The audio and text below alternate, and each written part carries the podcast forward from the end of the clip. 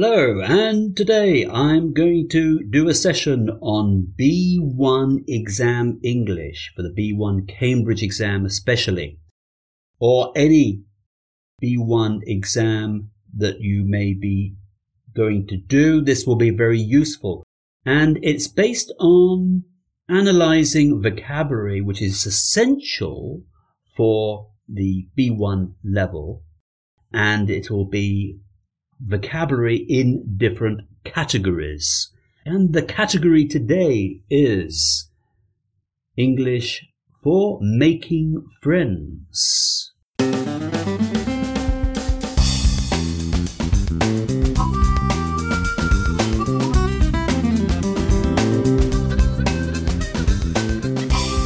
Hello and welcome to Practicing English. My name is Mike Bilbrough, and these are podcasts for students of English at B1 or B2 levels, or for those students who just want to improve their general English. For transcripts of these podcasts, please go to practicingenglish.com. My advice to you is to write down the words I'm talking about and the related words as well while I am talking. Okay, so you've got a nice little list of them. And uh, start off with just some of those words I will spell to you before I start.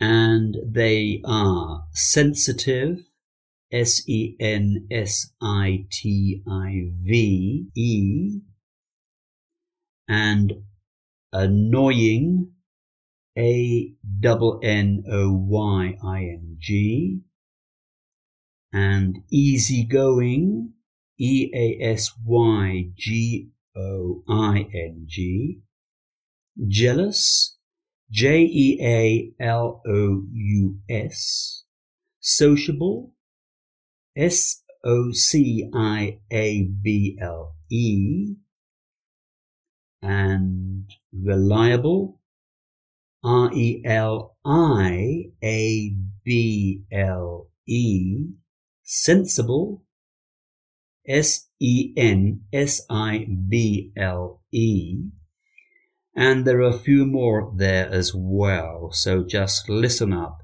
and try to write down as many as you can while you're listening. So, what do we like to do with friends? Well, we hang out. Now that's a quite a colloquial expression, isn't it? To hang out with friends, which means to get together, usually to arrange to meet somewhere, and you get together and maybe just chat on a park bench, or you may go to a hamburger bar and have a hamburger or a, a hot dog or a hot dog and chat with your friends. And I say chat, and I mean the real meaning of the word chat, which is to just talk to your friends in an informal way, in an informal way. Or I say the real meaning, the original meaning. The other meaning, of course, is more modern to chat on the uh, internet, for example, in a program for chatting. So you get together with friends, and now it's important to be able to classify your friends. Well, it's interesting for B1 anyway to be able to describe your friends with some suitable adjectives.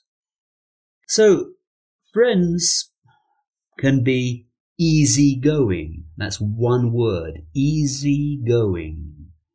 And that means, well, they're friendly and they're nice. And usually that means they'll be sociable people. And they don't have problems really which they tell you about anyway. They're nice people to talk to and you feel relaxed with them and they seem to be relaxed. And we call those people easygoing. Now, it's also nice to have friends who are thoughtful. Thoughtful. That's thought and then F U L on the end in one word. And a thoughtful person is somebody who, well, does that really, who thinks about other people, perhaps before themselves. They may do something nice, for example, they know that you're doing some homework for English and you're having a problem with some kind of grammar point and you arrange to meet with them and they come and they bring you a little book or something about that grammar point.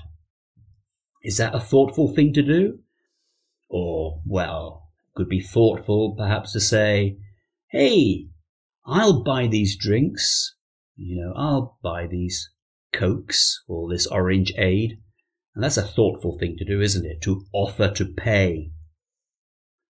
And it's nice to have friends perhaps who are at least a, a little sensitive. Sensitive. And sensitive means that they feel and they empathize with you and with other people. And perhaps they also need you to empathize with them. If you say something critical or you criticize them, well, sensitive people may get upset, upset, or even annoyed, annoyed. And it's not nice, is it, to annoy people or upset people? Now, we don't want to mix that word up with sensible. Now, sensible is not the same as sensitive. Sensible means that you do things in an orderly way, in a proper way, in a way which shows maturity and also common sense, common sense as well. So uh, that's a sensible person. And it's good to have friends who are reliable. Reliable. And reliable means those people who we are able to trust, to trust. And when we ask them to do something or they offer to do something, we say, Great, uh, that, that's great. Thank you very much for offering to do that. And the next day they've done it. So we say that person is reliable. They do what they say they will do. You can count on that person. You can count on them. So good, that's lots of nice uh, language there. Um, perhaps some negative adjectives to talk about people could be jealous. Well, jealous is when perhaps a friend of yours feels envious, which is another word which means jealous in a way, they feel envious because you have something they don't.